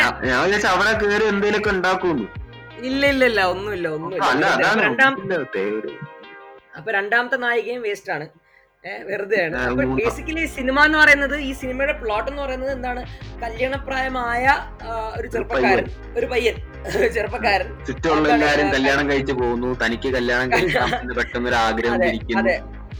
അതെ കൂടെയുള്ള കൊളീഗ്സും കൂടെയുള്ള കസിൻസും പ്രായ ആൾക്കാരെല്ലാവരും കല്യാണം കഴിച്ചു പോകുന്നു. പുള്ളിക്ക് സ്വന്തമായിട്ട് കല്യാണം കഴിക്കാൻ പറ്റുന്നില്ല, കാരണം കുറച്ച് ഇഷ്യൂസ് ഉണ്ട്. കാരണം പുള്ളി കുറച്ച് പൊക്കം കുറവാണ്, അങ്ങനെ ചെറിയൊരു കോംപ്ലക്സ് ഒക്കെ പുള്ളിക്കുണ്ട്, കുറച്ച് നിറം കുറവാണെന്നൊക്കെ പറയുന്നുണ്ട്. അതിനുശേഷം അവരെ വീട്ടിലെ കാര്യങ്ങളൊക്കെ, അതായത് ക്യാരക്ടേഴ്സിനെ എസ്റ്റാബ്ലിഷ് ചെയ്യുന്നു. അങ്ങനെ വെറുതെ കുറെ ഇങ്ങനെ കുറെ സീൻസ് ഇങ്ങനെ കാണിക്കുന്നു. പുള്ളിക്ക് നീന്താൻ പേടിയാണ്, വെള്ളത്തിൽ ഇറങ്ങാൻ പേടിയാണ്. കുളത്തിൽ ബക്കറ്റിൽ വെള്ളം പിടിച്ചിട്ട് കുളിക്കും. അങ്ങനെ കാണിക്കുന്നുണ്ട്. പിന്നെ കാണിക്കുന്ന വെച്ചാൽ പിന്നൊരു പെണ്ണ് കാണാൻ പോകുന്നുണ്ട് ഔട്ട് ഓഫ് നോവർ. പെട്ടെന്നൊരു ദിവസം ഒരു പെണ്ണിനെ കാണാൻ, അല്ല മറ്റേ അച്ഛന്റെ കൂടെ മറ്റേ വിജയരാഘവന്റെ കൂട്ടുകാരനെ കാണാൻ പോകുന്നു. അതായത് രസമില്ല, അച്ഛന്റെ കൂടെ അച്ഛന്റെ കൂട്ടുകാരനെ കാണാൻ പോവാണ്. അപ്പൊ അതല്ലേ കൂട്ടുകാരൻ ചോദിക്കും, നിന്റെ മോനെ കല്യാണം ആലോചിക്കുന്നുണ്ടോ? ആ നോക്കുന്നുണ്ട്. നിന്റെ മോക്കോ? ആ എന്റെ മോക്ക് നോക്കുന്നുണ്ട്. എന്നാ പിന്നെ അവളെ വിളിച്ചോണ്ട് വരികയാണ്. എന്നാ പിന്നെ നമുക്ക് ഇതൊക്കെ നടത്തിക്കൂടെ? അപ്പൊ ഞാനിത് എന്ത് സംഭവം, ജസ്റ്റ് മാൻ ഒന്ന് ആലോചിച്ചു നോക്കാം. നമ്മള് അച്ഛന്റെ കൂടെ ഒരു ഫ്രണ്ടിന്റെ വീട്ടിൽ പോവാണ്. ഓക്കെ, അവിടെ പോയിട്ട് എന്റെ മോനെ അതല്ലേ നിന്റെ മോനെ കല്യാണം ആയില്ല, നിന്റെ മോക്കായി ആയില്ല, എന്നാ നമുക്കിത് അങ്ങ് നടത്താം എന്ന് പറഞ്ഞിട്ട് ആ പെണ്ണില്ല, അവിടെ നിന്ന പെണ്ണുണ്ടല്ലോ പെൺകുട്ടി, ആ ആ അതെ ഓർഡിനറിയില് ആ പെൺകുട്ടിയുടെ അതേ അവസ്ഥയാണ് കണ്ടോണ്ടിരുന്ന ഓഡിയൻസിന്. എനിക്കത് എന്താ സംഭവം, എന്താ നടന്നിപ്പോ അതേപോലെ അവസ്ഥയാണ്. ജസ്റ്റ് വരുന്നു, കഴിക്കുന്നു, ഇറങ്ങി പോകും. അല്ല അപ്പൊ ഇത്ര നേരം ചായ കുടിച്ചില്ല, പെട്ടെന്ന് പെണ്ണ് ചായ ആയിട്ട് ഇറങ്ങി വരുന്നു. അപ്പൊ തന്നെ ചായ ആയിട്ട് ഇറങ്ങി വരുന്നു, പെട്ടെന്ന്, എല്ലാം വളരെ പെട്ടെന്നായിരുന്നു. പക്ഷെ എന്താ സംഭവം എന്ന് വെച്ചാല് അച്ഛൻ ഒരു അബദ്ധം പറ്റുന്നു. കാരണം അച്ഛന്റെ കൂട്ടുകാരൻ ഇയാള് ഇവർക്കൊരു സമ്മാനം കൊടുക്കുന്നുണ്ട്, ഒരു വാഴപ്പിണ്ടി, അതായത് ഒരു വാഴപ്പിണ്ടിയല്ല കൊടുക്കുന്നതായിരുന്നു അല്ലേ,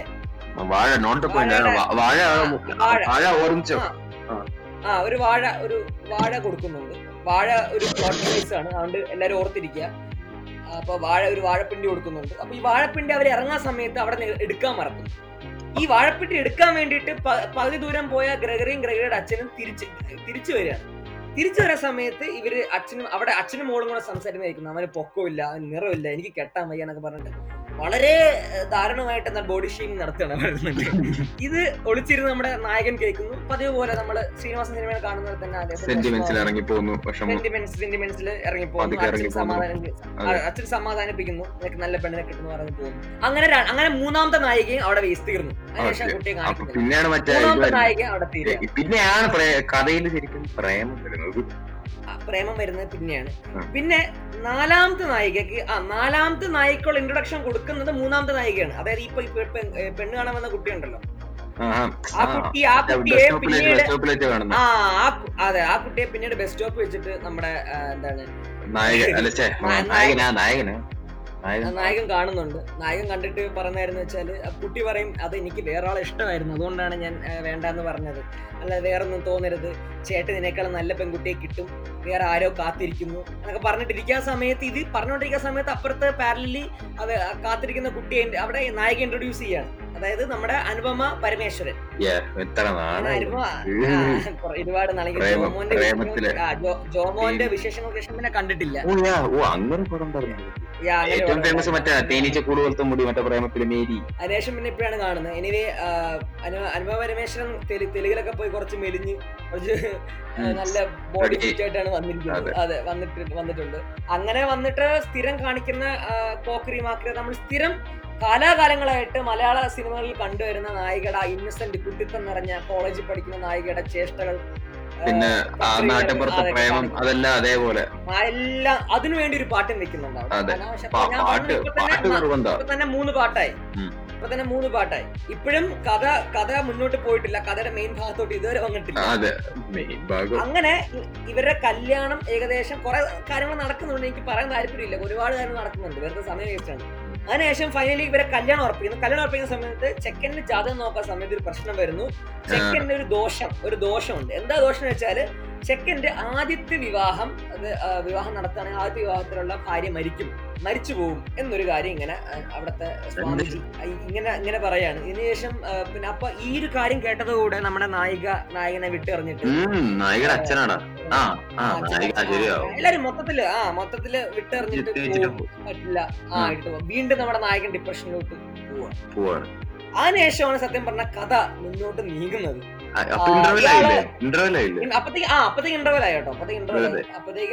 ആയി. പിന്നെ നമ്മുടെ നായകൻ ഈ സ്വാമിജി ഈ സിനിമ കുറച്ചെങ്കിലും നമുക്ക് കാണാൻ പറ്റുന്നുണ്ടെങ്കിൽ അത് ഫസ്റ്റ് ഹാഫ് താങ്ങില്ല. ഞാൻ ജസ്റ്റ് ആയിട്ടൊന്ന് പറയാം.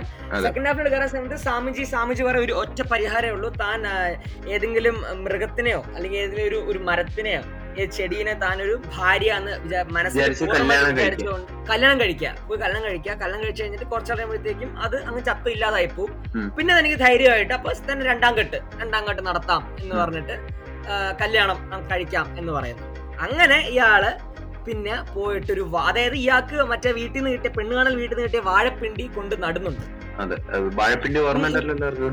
ഓർമ്മയുണ്ട്, അത് പ്ലോട്ട് ഡിവൈസ് ആയിരുന്നു. അപ്പൊ അത് പ്ലോട്ട് ഡിവൈസ് ആയ വാഴപ്പിണ്ടി ഇയാൾ പോയിട്ട് കെട്ടുകയാണ് ഭാര്യ എന്ന് വിചാരിച്ചുകൊണ്ട്, മനസ്സ് നിറയെ സ്നേഹം വെച്ചുകൊണ്ട് ഇയാളങ്ങ് ആ കെട്ടുകയാണ് ആ വാഴയെ. പിന്നെ കാണുന്ന ഒരു അരമുക്കാൽ മണിക്കൂർ എന്ന് പറയുന്ന സിനിമ എന്ന് പറഞ്ഞാൽ ഇയാൾക്ക് വാഴയോട് പ്രണയം വരികയാണ്, സ്നേഹം വരികയാണ്, ഭയങ്കര സ്നേഹം വരുന്നു. ആ സ്നേഹം വരുന്നു. വാഴയുടെ മുമ്പിൽ കസേര കൊണ്ടുപോയിട്ട് വിശേഷങ്ങൾ പറയുക, വാഴയോട് സംസാരിക്കുക, പിന്നെ വാഴ കൊലച്ചെന്ന് കേൾക്കും, വാഴ കൊലച്ച് കേൾക്കുമ്പോ എനിക്ക് പിള്ളേരായി, എനിക്ക് ട്വിൻസായി എന്ന് പറഞ്ഞിട്ട് രണ്ട് അതൊക്കെ പിന്നെയാണ് വാഴയുള്ള പ്രണയം കാണിക്കാൻ ഒരു പാട്ട് വരുന്നുണ്ട്. അപ്പൊ അങ്ങനെ പിന്നെ പിന്നെ പിന്നെ പാട്ടിന് ബഹളമാണ് അങ്ങോട്ട് തന്നെ. പിന്നെ വാഴയും എനിക്ക് തോന്നുന്നു ബാക്കിയുള്ള നായകന്മാരെക്കാളുള്ള റൊമാൻസ്, വാഴയുള്ള റൊമാൻസ് കൂടുതലായിരുന്നു. ഈ വാഴ അഗാധമായിട്ട് പ്രണയിക്കുന്നു, സ്വന്തം ഭാര്യയെ പോലെ കാണുന്നു, ഇഷ്ടപ്പെട്ടു. വേറെ ആരും അറിയുന്നില്ല, ഇയാളുടെ സ്വഭാവങ്ങളൊക്കെ മാറുകയാണ്. അപ്പൊ അതൊക്കെ ഇയാൾ ചെറിയൊരു മെന്റൽ ഇഷ്യൂലോട്ട് ഇങ്ങനെ പതുക്കെ ഇങ്ങനെ കിടക്കുകയാണ്. പക്ഷെ എന്താണ് ശരിക്കും മെന്റൽ ഇഷ്യൂട്ട് കിടക്കുന്ന ഓഡിയൻസ് ആണ്, നമുക്ക് കാണുന്ന ആൾക്കാർ ഭ്രാന്താവുന്നത്. അങ്ങനെ ഫൈനലി ഈ ഒരു ദിവസം പെട്ടെന്ന് നോക്കുന്ന സമയത്ത് ഈ വാഴ ഒടിഞ്ഞങ്ങ് വീഴുകയാണ്. ഒടിഞ്ഞു വീഴും പറഞ്ഞ പോലെ തന്നെ ആദ്യത്തെ ഭാര്യ മരിക്കുകയാണ്. പക്ഷെ ആദ്യത്തെ ഭാര്യയില് രണ്ട് കുട്ടികളുണ്ടാവുന്നു, രണ്ട് വാഴപ്പിണ്ടി ഉണ്ടാവുകയാണ്. ഇയാൾ ആ വാഴപ്പിണ്ടിയെ സ്വന്തം മക്കളാന്ന് പറഞ്ഞ് പിന്നെ കൊണ്ട് പോയി നടും. ശിവഗാമി ആൻഡ് ശിവഗംഗ ട്വിൻസ് ആണെന്ന് പറഞ്ഞിട്ട് രണ്ട് എന്താണ് വാഴപ്പിണ്ടി വാഴ ട്വിൻസ് രണ്ട് മക്കളെ കൊണ്ട് ഇയാള് മഴ വരാൻ സമയത്ത് അവിടെ കൊണ്ടുപോയി എന്താണ് ഷെൽട്ടർ അടിക്കുന്നത്. ഒരുപാട്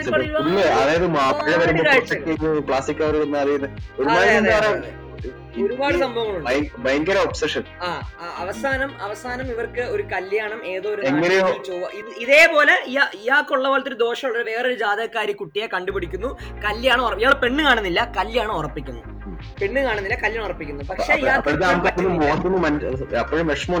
വിഷമം ഇയാൾക്ക് പറ്റില്ല, കാരണം ഇയാൾക്ക് ചതിക്കാൻ പറ്റുന്നില്ല. കാരണം ഇയാളുടെ ഭാര്യ, ഒന്നാമത്തെ ഭാര്യ മരിച്ചു, രണ്ട് കുട്ടികളുണ്ട്, ഇയാൾക്ക് ചതിക്കാൻ പറ്റുന്നില്ല. അതുകൊണ്ട് അങ്ങനെയൊക്കെ ആലോചിച്ചിട്ട് ഭയങ്കരമായിട്ട് പ്രശ്നം ഇതായിട്ടിരിക്കുകയാണ്. ഫൈനലി നായകന് ഒരു പ്രശ്നം വന്നിങ്ങനെ ഇരിക്കാൻ സമയത്ത് ഇയാൾക്ക് കുറച്ച് മെന്റലി ഇഷ്യൂ ആവുന്നു. കല്യാണം ഉറപ്പിക്കും, ഇത് വേറെ ആരും അറിയുന്നില്ല, കൂട്ടുകാർ മാത്രം അറിയുന്നു. നേരെ ഇയാളെ ഒരു ഒരു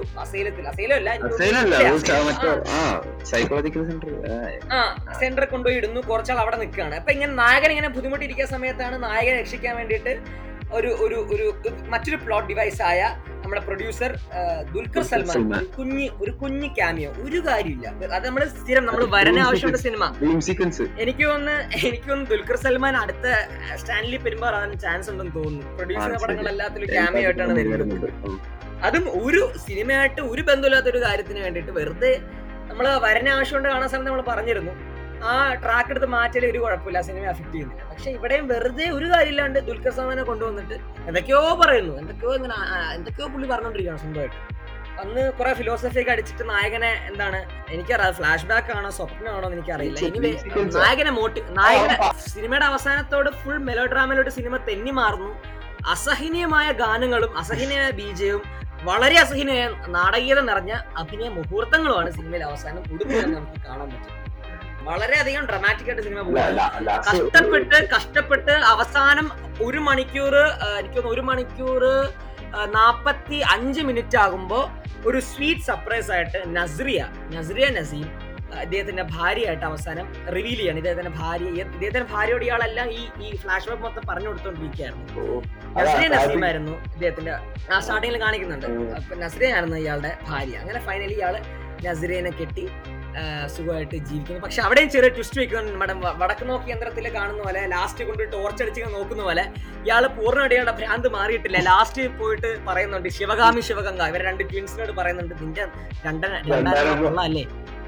കൊള്ളാല്ലേ എന്ന് പറഞ്ഞിട്ട് ആ സിനിമ അവിടെ പടം തീരുകയാണ്. ഇതാണ് മണിയറയിലെ എന്താണ് ഫസ്റ്റ് ഹാഫ്. പിന്നെയും ബെയറബിൾ ആയിട്ടുള്ള ഫസ്റ്റ് ഹാഫും സെക്കൻഡ് ഹാഫ് എന്ന് പറയുന്നത് അൺസൈക്കിളുള്ള സെക്കൻഡ് ഹാഫും മെലോഡ്രാമയും ഡ്രമാറ്റിക് ആയിട്ടുള്ള ഒരുപാട് മൊമെന്റ്സും അനാവശ്യമായ ബീജവും പാട്ടും കുത്തിക്കേറ്റ ഒരു എന്താണ് അൺനെസസറി ആയിട്ട് ഒരു സിനിമയായിരുന്നു. ഞാൻ വളരെ ലളിതമായിട്ടാണ് ഈ സിനിമയുടെ കഥ പറഞ്ഞത്. ഈ സിനിമ ശരിക്കും പറഞ്ഞാൽ ബേസ്ഡ് ഓൺ എ നോവൽ. ഒരു കുറച്ച് വർഷം മുമ്പ് കാസർഗോട്ടുകാരനായ ഒരു വ്യക്തി എഴുതിയൊരു നോവൽ രണ്ടാം കെട്ട് എന്ന് പറഞ്ഞൊരു ഒരു നല്ലൊരു നോവലാണ്. ഞാൻ വായിച്ചിട്ടില്ല, ഞാൻ മനസ്സിലാക്കിയ നല്ലൊരു നോവലാണ്. ആ നോവലിനെ ബേസ് ചെയ്ത് വന്ന ഒരു സിനിമയാണ് മണിയറയിലെ അശോകൻ എന്ന് പറഞ്ഞ സിനിമ. പക്ഷെ സിനിമ വന്ന സമയത്ത് സ്ക്രിപ്റ്റിങ്ങിന് വേണ്ടിയിട്ട് വന്ന സമയത്ത് പൂർണ്ണമായിട്ടും ഈ നോവലിസ്റ്റിനെ അവർ ഒഴിവാക്കി. വേറെ രണ്ട് പുതിയ ആൾക്കാർ ഡയറക്ടേഴ്സും റൈറ്ററും കൂടെ വന്നിട്ട് ഈ നോവലിനെ ബേസ് ചെയ്ത് നോവലിനായിട്ടുള്ള ഒരു ബന്ധമില്ലാത്ത രീതിയിൽ ജസ്റ്റ് ഒരു ഇതെടുത്തിട്ട് പ്ലോട്ട് എടുത്തിട്ട് ഫുള്ള് കൊളവാക്കി കൈ തന്ന ഒരു സിനിമയാണ് മണി റെയിലെ അശോകൻ. എനിക്ക് തോന്നുന്നു റെക്കമെൻഡ് ചെയ്യാൻ എനിക്ക് താല്പര്യമില്ല, കാരണം എല്ലാവർക്കും ഇത്ര ഞാൻ കണ്ടതുപോലെ 1 മണിക്കൂർ 50 മിനിറ്റ് വേസ്റ്റ് എന്നൊക്കെ ഉണ്ടെങ്കിൽ തീർച്ചയായിട്ടും ഞാൻ പറയാൻ ഫസ്റ്റ് ഹാഫ് കഴിഞ്ഞിട്ട് ഓപ്പൺ ചെയ്ത് വെച്ചു. പ്രതീക്ഷ ഉണ്ടായിരുന്നു, ബട്ട് സോറി ടു സേ പ്രതീക്ഷകൾ തെറ്റിച്ചു. സിനിമ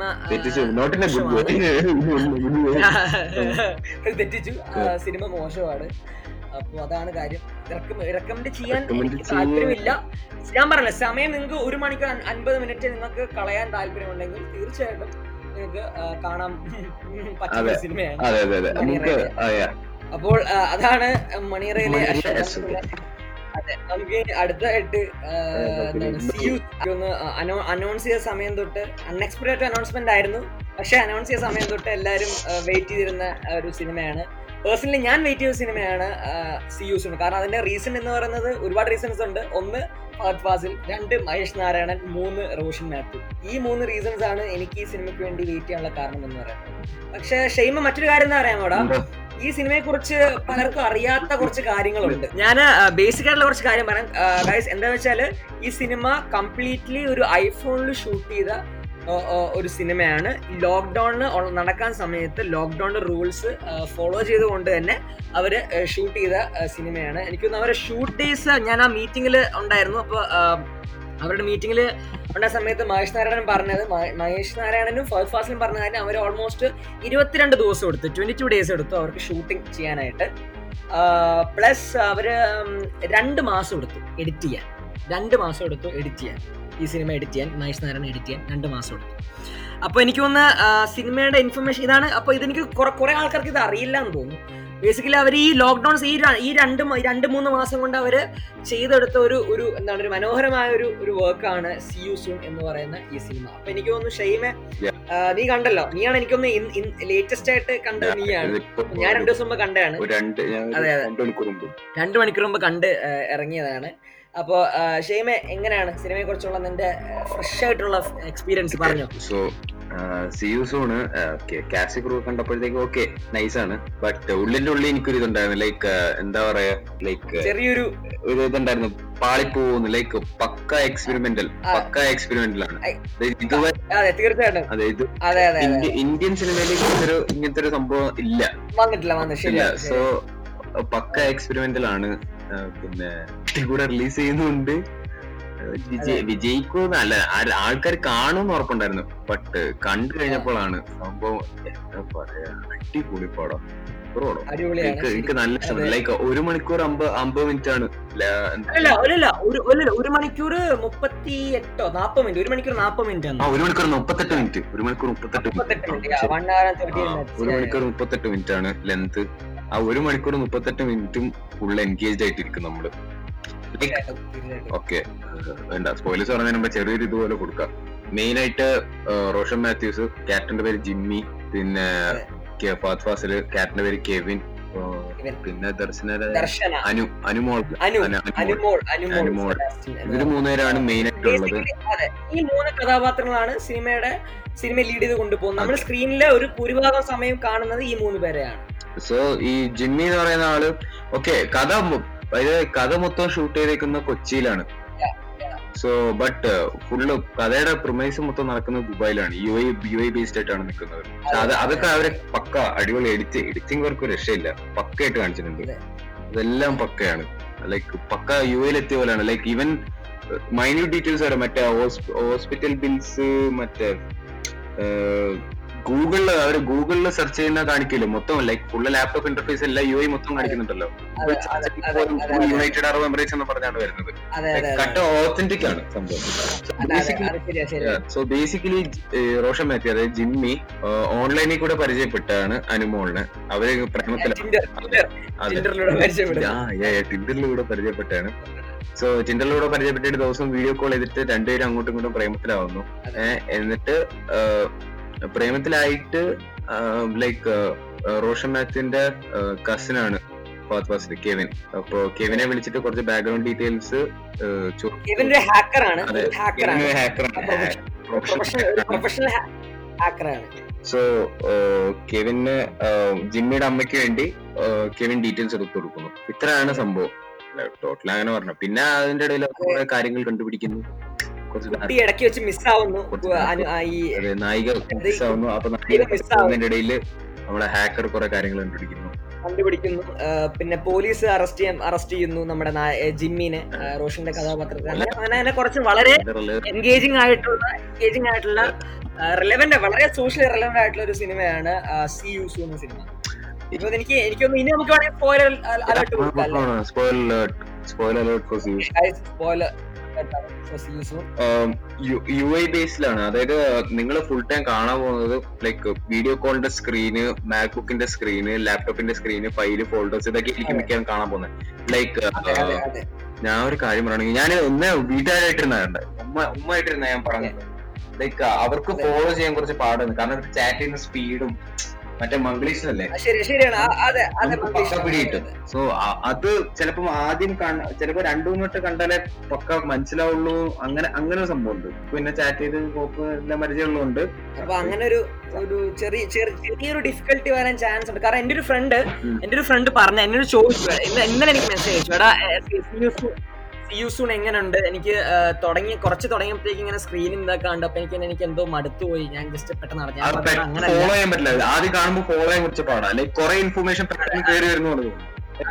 അപ്പൊ അതുകൊണ്ട് ആ ഒരു മൈൻഡ് സെറ്റിൽ നിങ്ങൾ കാണുക ആ സിനിമ. പക്ഷെ ഒരിക്കലും ഇതൊരു ലോക്ക്ഡൌൺ സമയത്ത് എടുത്ത പോലെ ഇതൊരു വെർച്വലി ഷൂട്ട് ചെയ്ത സിനിമയാണ്, അങ്ങനെ ഒരു ഫീലിംഗ് നിങ്ങൾക്ക് സിനിമ മൊത്തം ഒരിക്കലും വരില്ല. പക്ഷെ മേ ബി നിങ്ങൾക്ക് സിനിമ തുടങ്ങി ഒരു 5 മിനിറ്റ് അങ്ങനെ തോന്നും ലൈക്ക് ഓക്കെ ഇവരിങ്ങനെ ഷൂട്ട്. പക്ഷെ കുറച്ച് കഴിയുമ്പോഴത്തേക്കും ഫുള്ളി ആ സിനിമയിൽ നിങ്ങൾ എൻഗേജ്ഡ് ആവും. ഒരിക്കലും ആ ഒരു മിനിറ്റ് പോലും നിങ്ങൾക്ക് ബോറടിക്കില്ല. വളരെ എൻഗേജിംഗ് ആയിട്ടുള്ള ഒരു ത്രില്ലർ എന്ന് വേണമെങ്കിൽ പറയാം അല്ലേ. എന്താ പറയാ ലൈക്ക് മോസ്റ്റ് ഓഫ് ദി ഇപ്പത്തെ എന്താ പറയാ വലിയ വലിയ കൊലകളും അതൊക്കെ ഉള്ള ത്രില്ലേഴ്സിനെ കാട്ടി ചെറിയത് യെറ്റ് എന്താ കട്ടയ്ക്ക് സോഷ്യൽ റിലവൻസ് ഉള്ള ഒരു ടോപ്പിക് എടുത്തിട്ട് അത് ബ്യൂട്ടിഫുൾ ആയിട്ട് കാണിച്ചു പോകും, ലൈക്ക് ഷോർട്ടായിട്ട് നൈസ് ആയിട്ട് കാണിച്ചു പോകും. അപ്പൊ എനിക്ക് തോന്നുന്നു ഒരു വലിയൊരു കൈയ്യടി കൊടുക്കേണ്ടത് നമ്മുടെ director cum writer cum editor cum virtual സിനിമോഗ്രാഫറായ മഹേഷ് നാരായണൻ. കാരണം മഹേഷ് നാരായണൻ എന്ന് പറഞ്ഞാൽ നമ്മുടെ ടേക്ക് ഓഫിന്റെ ഡയറക്ടറാണ്. അത് മാത്രമല്ല അദ്ദേഹം ഒരു വളരെ പ്രൊമിനന്റ് ആയിട്ടുള്ള ഒരു എഡിറ്റർ ആണ്. ഒരുപാട് സിനിമകൾക്ക് എഡിറ്റ് ചെയ്ത് അദ്ദേഹമാണ്. ഈവൻ എനിക്കൊന്ന് ഹിന്ദി മൂവ്സ് അദ്ദേഹം ചെയ്തിട്ടുണ്ട്, എഡിറ്റ് ചെയ്തു. അങ്ങനെ വളരെ ഫേമസ് എഡിറ്ററാണ്, എഡിറ്റർ കം ഒരു ഡയറക്ടറാണ്. പക്ഷെ അദ്ദേഹം ഇല്ലെങ്കിൽ ഈ സിനിമയില്ല. കാരണം അന്ന് ഞാൻ പറഞ്ഞ ആ ഇന്റർവ്യൂവില്, ആ മീറ്റില് ഫഹദ് ഫാസിൽ പറഞ്ഞ ഒരു കാര്യം വെച്ചാൽ ഇതാണ്, മഹേഷ് ഇല്ലെങ്കിൽ ഈ സിനിമയില്ല. കാരണം അദ്ദേഹത്തിന് മനസ്സ് അദ്ദേഹം കൺസീവ് ചെയ്ത് മാത്രമല്ല, അദ്ദേഹം കൺസീവ് ചെയ്തുകൊണ്ട് അദ്ദേഹം തന്നെ എക്സിക്യൂട്ട് ചെയ്ത ഒരു പ്രോജക്റ്റ് ആണ് കംപ്ലീറ്റ്ലി. കാരണം പുള്ളി ഇല്ലെങ്കിൽ ഈ സിനിമ ഇല്ല. അത് വളരെ സത്യമാണ്. കാരണം ഈവൻ നമ്മൾ ആ സ്ക്രീനിൽ കാണുന്ന ഓരോ കാര്യങ്ങൾ പോലും അത് മറ്റൊരു ഇൻട്രസ്റ്റിംഗ് ആയിട്ട് കാര്യം എന്ന് വെച്ചാൽ നമ്മളിപ്പോ ഫഹദ് ഫാസിലിനെ കാണുന്നു സ്ക്രീനിൽ, അല്ലെങ്കിൽ നമ്മുടെ റോഷനെ കാണുന്നു, ദർശനെ കാണുന്നു, എല്ലാവരും കാണുന്നു. ബേസിക്കലി ഇവർ ചെയ്യുന്നത് ഞാൻ അത് വിചാരിച്ചെന്ന് പറഞ്ഞാൽ ഇവർ ഫ്രണ്ട് ക്യാമറ വെച്ച് ഷൂട്ട് ചെയ്യുന്ന കേട്ടോ, ലൈക്ക് നമ്മൾ ടിക്ടോക്ക് ചെയ്യുന്ന പോലെ. ഫ്രണ്ട് ക്യാമറ അല്ല ക്യാമറ തിരിച്ചു വെച്ചാ ചെയ്ത കേട്ടോ.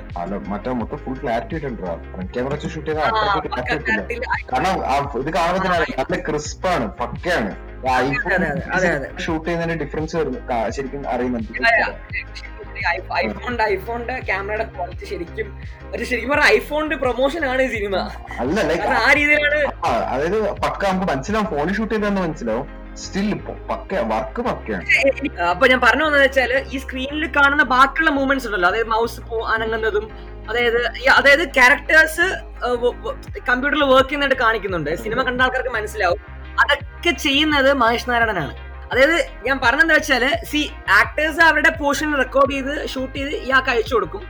ബാക്കി എഡിറ്റ് ചെയ്യുന്ന സമയത്താണ് ബാക്കിയുള്ള കാര്യങ്ങൾ മൊത്തം എന്താണ് ചെയ്തത്, മൂവ്മെന്റ്സും എല്ലാം ചെയ്തത് ഈ പുള്ളിയാണ്. അപ്പോ ഒരുപാട് എഫേർട്ട് ഇട്ടുകൊണ്ട് ഒരുപാട് ക്ഷമയും എഫേർട്ടൊക്കെ ഇട്ടുകൊണ്ട് ചെയ്തൊരു വർക്ക് ആയിരിക്കും. അതുകൊണ്ടൊക്കെ ആയിരിക്കും ഇത്രയും മനോഹരമായിട്ട് ആ സിനിമ വന്നിട്ടുണ്ടല്ലേ. ചെറിയ ടൈം ഒരു റൺ ടൈമില് വളരെ റെലവന്റ് ആയിട്ടുള്ള ഒരു ടോപ്പിക് എടുത്തിട്ട് അത് പക്കയായിട്ട് കാണിച്ചവര്. എനിക്കൊന്ന് ഇനി നമുക്ക് വേണമെങ്കിൽ സ്പോയിലർ അലേർട്ട് കൊടുക്കാം. ഈ മൂവി ഡീൽ ചെയ്യുന്നതെന്ന് വെച്ചാൽ നമുക്കറിയാം സെക്സ് ട്രാഫിക്കിനെ കുറിച്ചാണ്. കാരണം ഇപ്പൊ നമുക്ക് ഒരുപാട് പേരെ നമുക്ക് എല്ലാവർക്കും ഇപ്പോഴും നടക്കുന്ന സംഭവമാണ് ഈ ഫേക്ക് ഏജൻസീസ്. നാട്ടിലുള്ള ഒരുപാട് ഫേക്ക് ട്രാവൽ ഏജൻസീസ് വഴി ഒരുപാട് പാവപ്പെട്ട സ്ത്രീകൾ ജോലി പഠിച്ചിട്ടും ജോലി കൊണ്ട് അവരെ എന്താണ് ഫോറിൻ നാടുകളിലോട്ട്, അതായത് ഇപ്പൊ ഗൾഫ് കൺട്രീസ് ആണെങ്കിലും അല്ലാതുള്ള പുറത്തുള്ള നാടുകളിലോട്ട് അതെ അയക്കുകയും അവർ വഞ്ചിക്കപ്പെടുകയും ചെയ്യുന്ന ഒരുപാട് കഥകൾ നമുക്കറിയാം. ലൈക്ക് അവർ വന്നിട്ട് സെക്സ് ട്രാഫിക്കിങ്ങിൽ അവര് ഈ ഒരു സെക്സ് ട്രാപ്പിൽ സെക്സ് മാഫിയയിൽ ഒന്ന് വീഴുകയും അവരെ പിന്നീട് യൂസ് ചെയ്യും. അങ്ങനെ രക്ഷപ്പെട്ട് വന്ന കഥകളും ഉണ്ട്. ഡാൻസ് ബാറിൽ വന്ന് അവർക്ക് വേറെ നിവൃത്തി ഇല്ലാതെ വന്നപ്പെടുന്നതും എന്താണ് അങ്ങനെ ലൈഫ് അങ്ങനെ ആയിപ്പോകുന്ന ഒരുപാട് കഥകൾ നമുക്ക്. അപ്പൊ ആ ഒരു പ്ലോട്ടിനെ വളരെ നല്ല മനോഹരമായിട്ട് നമുക്ക് ചടപ്പോ ഇതോ തോന്നില്ല, നമുക്ക് എൻഗേജ് ആയിട്ട് പോകുന്ന രീതിയിൽ ഷൂട്ട് ചെയ്ത ഈ പിന്നെ എന്താണ് ആക്ച്വലി ഈ റെലവന്റ് ടോപ്പിക് പടത്തിന്റെ ലാസ്റ്റത്തെ അരമണിക്കൂർ 20 മിനിറ്റ് ആണ് നമ്മൾ ശരിക്കും അറിയുന്നത്. നമുക്ക് ഇത് തോന്നില്ല ലൈക്ക് ഇതെന്തേമാര് ഇത് ഇപ്പോഴാണോ എടുത്തിരുന്നത് തോന്നില്ല. ഇതുവരെ നമ്മൾ അത്ര എൻഗേജ്ഡ് ആണ്. അതെ, വളരെ നമ്മുടെ ഉള്ളിൽ ഒരു ക്യൂരിയോസിറ്റി ഉണ്ടാവും ലൈക്ക് എന്തുകൊണ്ട് ഇങ്ങനെ സംഭവിക്കും, അവിടെ എവിടെ പോയി, പിന്നീട് രണ്ടാമത് എടുത്തു പറയുകയാണെങ്കിൽ പെർഫോമൻസ് ആണ്. റോഷൻ മാത്യു ആണെങ്കിലും ദർശന ആണെങ്കിലും പിന്നെ അമ്മയായിട്ട് വന്ന മാല പാർവതി പിന്നെ സൈജു കുറുപ്പ് എല്ലാവരും തന്നെ റോഷൻ മാത്യു. അതെ അതെ, കാരണം ദർശന അല്ലെങ്കിൽ സിനിമ ഇല്ലല്ലോ, ദർശനെ ബേസ് ചെയ്താണ് ഈ പ്ലോട്ട്. പിന്നെ എപ്പോഴും കൊണ്ടുപോകുന്ന കൊണ്ടുപോകും. അതെ, ഫഹദ് ഫാസിലിനെ എനിക്ക് ഫഹദ് ഫാസിലിനെ കുറിച്ച് പറഞ്ഞാൽ എന്താ ക്ലീഷയായി. കാരണം എല്ലാവരും പറഞ്ഞു ആ മനുഷ്യന്റെ കണ്ണെന്നൊക്കെ പറഞ്ഞാൽ എന്താ ചെയ്യാ. ഒന്നാമതായത് വെർച്വൽ ഇങ്ങനെ ഒരു ഐഫോണിൽ ലൈക്ക് വെർച്വൽ ആയിട്ട് ഒരു ഷൂട്ടിംഗ് സിനിമയും കൂടെ ആയതുകൊണ്ട് ആ കണ്ണിന് ഇന്റൻസിറ്റി ഒക്കെ നമുക്ക് ലൈക്ക് അടുത്തിരുന്ന് കാണുന്ന ഒരു ഫീലാണ് എനിക്ക് ശരിക്കും പറഞ്ഞാൽ വന്നത്. ഭയങ്കരമായിട്ടൊരു എക്സ്ട്രോർഡിനറി പെർഫോമൻസ് ആയിരുന്നു. ഫഹദ് ഫാസിലാണെങ്കിലും റോഷൻ മാത്യു ആണെങ്കിലും റോഷൻ മാത്യു വീണ്ടും തെളിയിക്കുകയാണ്. എനിക്ക് മൂത്തോന് ശേഷം മറ്റൊരു കിഡിലൻ പെർഫോമൻസ് ആണ് മൂത്തോനിൽ റോഷൻ കുറച്ച് അണ്ടർ പ്ലേ ചെയ്തുകൊണ്ട് കുറച്ച് ബ്യൂട്ടിഫുൾ ആയിട്ടാണ് ഇമോഷൻസ്. പക്ഷെ ഈ സിനിമയില് വളരെ ലൗഡ് ആയിട്ടുള്ള പെർഫോമൻസ് ആണ്. കാരണം ആ ക്യാരക്ടർ ഡിമാൻഡ് ചെയ്യുന്നുണ്ട്, വളരെ ബ്യൂട്ടിഫുൾ ആയിട്ട് തന്നെ അത് പെർഫോം ചെയ്തു. പക്ഷെ എനിക്കൊന്ന് സ്റ്റാർ ഓഫ് ദി മൂവി എന്ന് പറയുന്നത് തീർച്ചയായിട്ടും ദർശന തന്നെയാണെന്നല്ലേ. ദർശനയുടെ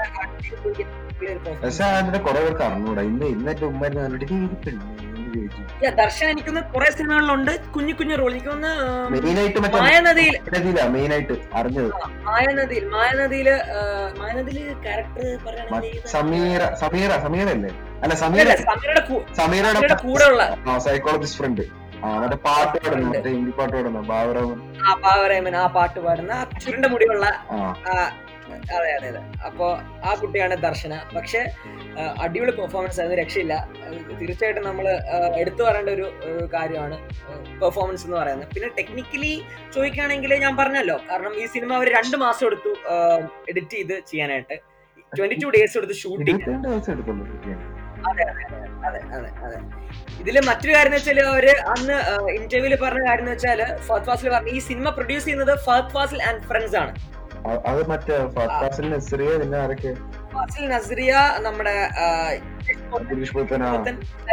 ഫഹദ് ഫാസിൽ ആൻഡ് ഫ്രണ്ട്സ് ഇവരാണ് സിനിമ പ്രൊഡ്യൂസ് ചെയ്യുന്നത്. അപ്പൊ രസം എന്ന് വെച്ചാൽ മറ്റു കാര്യം എന്ന് വെച്ചാൽ നസ്രിയാണ് ഈ സിനിമയുടെ പ്രൊഡക്ഷൻ കൺട്രോളിങ് മൊത്തം ചെയ്തിരിക്കുന്നത്. നസ്രിയ നമ്മുടെ നസ്രിയുടെ അനിയായ നവീൻ അമ്പിളി സിനിമയില് അഭിനയിച്ച നവീൻ, അതേപോലെ ഫഹദിന്റെ അനിയനായ ഫർഹാൻ ഫാസിൽ, ഇവർ രണ്ടിനും കൂടെയാണ് പ്രൊഡക്ഷൻ ഡിസൈനിങ് ആർട്ട് വർക്ക് ചെയ്തിരിക്കുന്നത്. അതായത് നമ്മൾ ഈ കാണുന്ന അവരുടെ ഇപ്പോ റോഷന്റെ മറ്റേ ID കാർഡ് ആണെങ്കിലും റോഷന്റെ അവരുടെ ഓഫീസിലുള്ള സെറ്റപ്പ് എല്ലാം ഈ പ്രൊഡക്ഷൻ ഡിസൈനും ആർട്ട് വർക്കും ചെയ്തിരിക്കുന്നത് നസ്രിയ, നവീൻ ആൻഡ് എന്താണ് ഫർഹാൻ കൂടെയാണ്. നമുക്കറിയാം ഇങ്ങനെ ഒരു സിനിമ ആകുമ്പോൾ സാധാരണ സിനിമയെ പോലെ വലിയൊരു സെറ്റ് ഇല്ല, ഒരുപാട് ആർട്ടിസ്റ്റുകളില്ല, ഒരുപാട് ആർട്ട് ഡയറക്ടേഴ്സ്, ഒരുപാട് ആൾക്കാരൊന്നുമില്ല. വളരെ ലിമിറ്റഡ് ആയിട്ടുള്ള ഈ ഞാൻ പറയാം അവരുടെ ലോക്ക്ഡൌൺ സമയത്ത് എടുത്തൊരു സിനിമയാണ്. അപ്പൊ അത്രയും ബ്യൂട്ടിഫുൾ ആയിട്ട് തന്നെ കാരണം വളരെ ബിലീവ്. കാരണം നമുക്കറിയാം ഈ സിനിമയിൽ കാണിക്കുന്നത് 3 ലൊക്കേഷൻസ് ആണ്.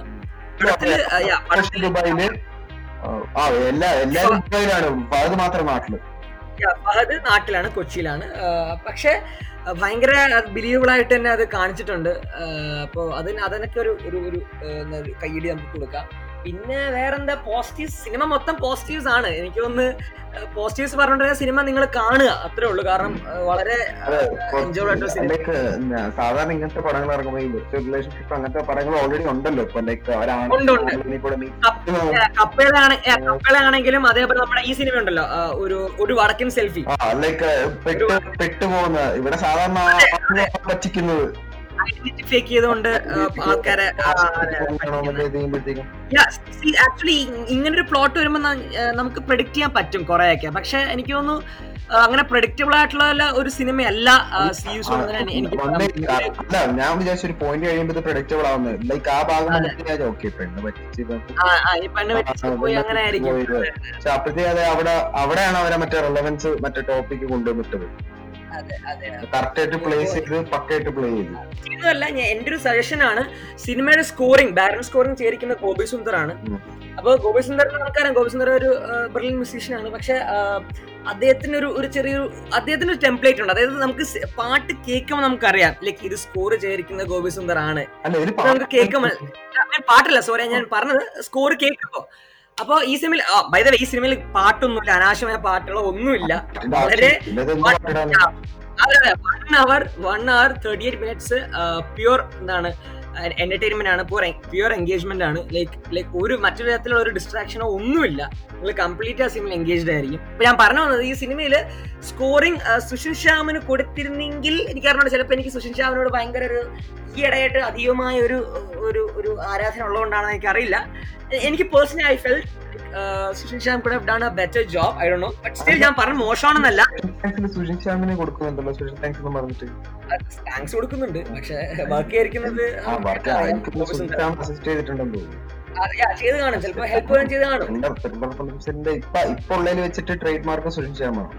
അതാ പറഞ്ഞ. അപ്പൊ പക്ഷെ സിനിമയുടെ തുടക്കത്തില് അവിടെ അവര് നമ്മളെ റൊമാൻസ് സീൻസ് കാണുന്ന സമയത്ത് ആ മ്യൂസിക് കേൾക്കുമ്പോ കറക്റ്റ് ആയിട്ട് അറിയാം ഗോപിയേട്ടനാണ് സ്കോർ ചെയ്തിരിക്കുന്നത്. കറക്റ്റ് ആയിട്ട് അവർക്ക് അതാ പറഞ്ഞ, അത് മ്യൂസിക് ഫോളോ ചെയ്യുന്ന ആൾക്കാർക്ക് മനസ്സിലാവും. കാരണം ഗോപിയേട്ടന്റെ സ്കോറിനൊരു സ്റ്റൈലുണ്ട്, അത് കേൾക്കുമ്പോൾ നമുക്ക് അറിയാം ഗോപിയേട്ടനാണ്. അതുകൊണ്ടാണ്. പക്ഷെ അത് എന്റെ പേഴ്സണൽ ഒപ്പീനിയൻ ആണ്. ഞാൻ പറഞ്ഞ എന്താണ് ആ music doesn't let the movie down. പക്ഷെ ഞാൻ പറയാം എന്റെ ഒരു പേഴ്സണൽ ഒപ്പീനിയൻ ആണ്. എനിക്ക് ആദ്യമേ ഫീൽ ചെയ്ത കാര്യമാണ്. മറ്റേ അല്ലാതെ വേറൊരു രീതിയിലും സിനിമ എനിക്ക് ഒരു എന്താണ് ഒരു മോശമായിട്ടൊരു തോന്നിയില്ല. അപ്പോ എനിക്ക് നല്ല സിനിമയെ കുറിച്ച് ഇതിനേക്കാളും കൂടുതൽ എനിക്കൊന്നും പറയില്ല തോന്നല്ലേ? ഇല്ല, എനിക്കില്ല. ലൈക്ക് ഇതിലെ ദ ബെസ്റ്റ് പാർട്ട് എന്ന് പറഞ്ഞാൽ എൻ്റെ ഒരു കാര്യം, എൻ്റെ ഒരു എക്സ്പീരിയൻസ് വഹിക്കുകയാണെങ്കിൽ എനിക്ക് എന്താണ് കഴിഞ്ഞ ആഴ്ച എനിക്ക് ഒരുപാട് സന്തോഷം നൽകി. കാരണം വളരെ സർപ്രൈസ് ആയിട്ട് അൺഎക്സ്പെക്റ്റഡ് ആയിട്ടാണ് അവരെ ഫഹദ് ഫാസിലിനെയും മഹേഷ് നാരായണനെയും റോഷൻ മാത്യുവിനെയും ദർശൻ ഇവരൊക്കെ ആ കാസ്റ്റ് ആൻഡ് മീറ്റ് ഒരു 100 പേരുടെ ഭാഗമായിട്ട് എനിക്ക് ആകാൻ പറ്റിയത്, നമ്മുടെ പോഡ്കാസ്റ്റിനെ റെപ്രസെന്റ് ചെയ്യുന്നതുകൊണ്ട് എനിക്ക് അവരെ കാണാനും ക്വസ്റ്റ്യൻസ് ചോദിക്കാനൊക്കെ പറ്റിയത് ഭയങ്കര സന്തോഷമാണ്. ശരിക്കും നല്ലൊരു ഡിഫറെന്റ് എക്സ്പീരിയൻസ് ആയിരുന്നു. ശരിക്കും പറഞ്ഞാൽ ഒരുപാട് കാര്യങ്ങൾ ലൈക്ക് ടെക്നിക്കലായിട്ട് നമുക്ക് ഒരുപാട് സംസാരിക്കുന്നുണ്ട്. കാരണം നമുക്കത് ഒരുപാട് ആയിപ്പോ, പിന്നെ അതുകൊണ്ടാണ് ഞാൻ പിന്നെ പറയാത്തത്. ഒരുപാട് ടെക്നിക്കലായിട്ടുള്ള കാര്യങ്ങൾ ഒരുപാട് മഹേഷ് നാരായണൻ ആണെങ്കിലും ഫഹദിന്റെ ഭാഗത്താണ് ഒരുപാട് അവർ സംസാരിച്ചു. That was really nice. Anyway അങ്ങനെ ഒരു ഭാഗം കൂടെ കിട്ടി എനിക്ക്, ഒരു നാഷണൽ അവാർഡ് വിന്നർ രണ്ടുപേരും. ഐ മീൻ ഫഹദ് ആണെങ്കിൽ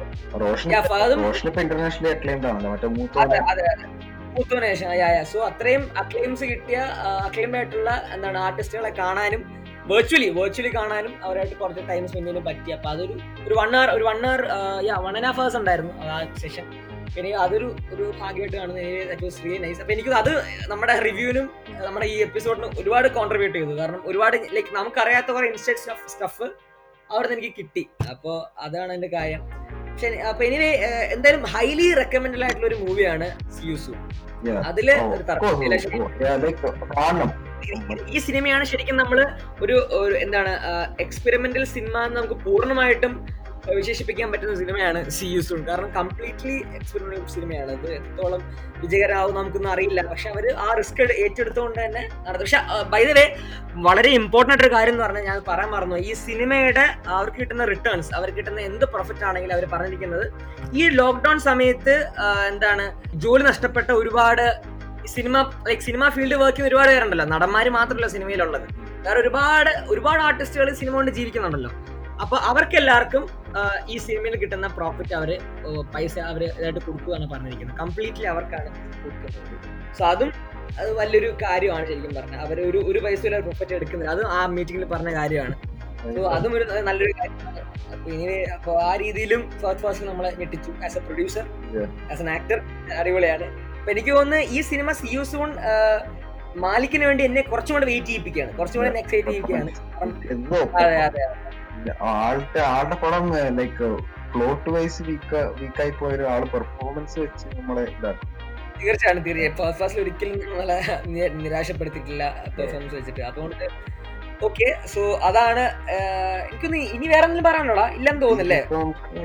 ഇന്നത്തെ നമ്മൾ കവർ ചെയ്തില്ലേ? കവർ ചെയ്തു. അപ്പോ അതാണ് എനിക്ക് തോന്നുന്നു ഗൈസ്. പിന്നെ എന്താണ് ഒരു ചെറിയല്ല ഒരു അത്യാവശ്യം നല്ലൊരു ഗ്യാപ്പ് ഉണ്ടായിരുന്നു. ഞങ്ങൾക്ക് അറിയാതെ വേറൊരു പ്രൊജക്റ്റും കൂടെ ചെയ്തിട്ട് ഗ്യാപ്പ് എടുക്കാൻ ഒരു പ്ലാൻ ഉണ്ടായിരുന്നു. ബട്ട് ഒരു പ്രൊജക്റ്റും കൂടെ പെൻഡിങ് ഉണ്ടായിരുന്നു. ഞങ്ങള് ഒരു എപ്പിസോഡ് ഉണ്ടായിരുന്നു. ഞാൻ നേരത്തെ പറഞ്ഞാൽ തന്നെ നമ്മുടെ ഗസ്റ്റിനെ വെച്ചിട്ട് ഒരു ഗസ്റ്റിനെ ഫീച്ചർ ചെയ്തുകൊണ്ട് ഒരു എപ്പിസോഡ് ചെയ്യണം എന്ന് ഞങ്ങൾക്ക് ഉണ്ടായിരുന്നു. അത് ഉടനെ ഉണ്ടാകും അല്ലേ? ഡിലേ ഇല്ല. Thank you guys, thank you for listening to us, thank you for the love and the support. ഒരുപാട് പേര് ചോദിച്ചു കേട്ടോ അടുത്ത. അപ്പോ എനിവേ ഷെയ്മേ പറയാനുണ്ടോ? പറയാൻ എന്താ ഇപ്പൊ ഉള്ളത്? ഇപ്പൊ നിങ്ങൾ തന്നെ സപ്പോർട്ട് തന്നിട്ട് തന്നെ ഇരിക്കുക. ഞങ്ങൾ Yes, thank you for supporting us. Please DM us your suggestions, your views and opinions. ഞങ്ങളുടെ പേജ് follow ചെയ്യുക. recast.podcast Instagramil ഉണ്ട്. പിന്നെ നമ്മളിപ്പോ എല്ലാ മേജർ പ്ലാറ്റ്ഫോംസിലും അവൈലബിൾ ആണ്. Deezer, Google Podcast, Apple Podcast, Spotify, Radio Public, everything.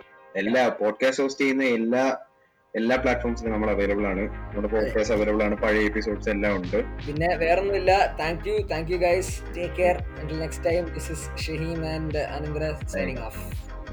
Bye by.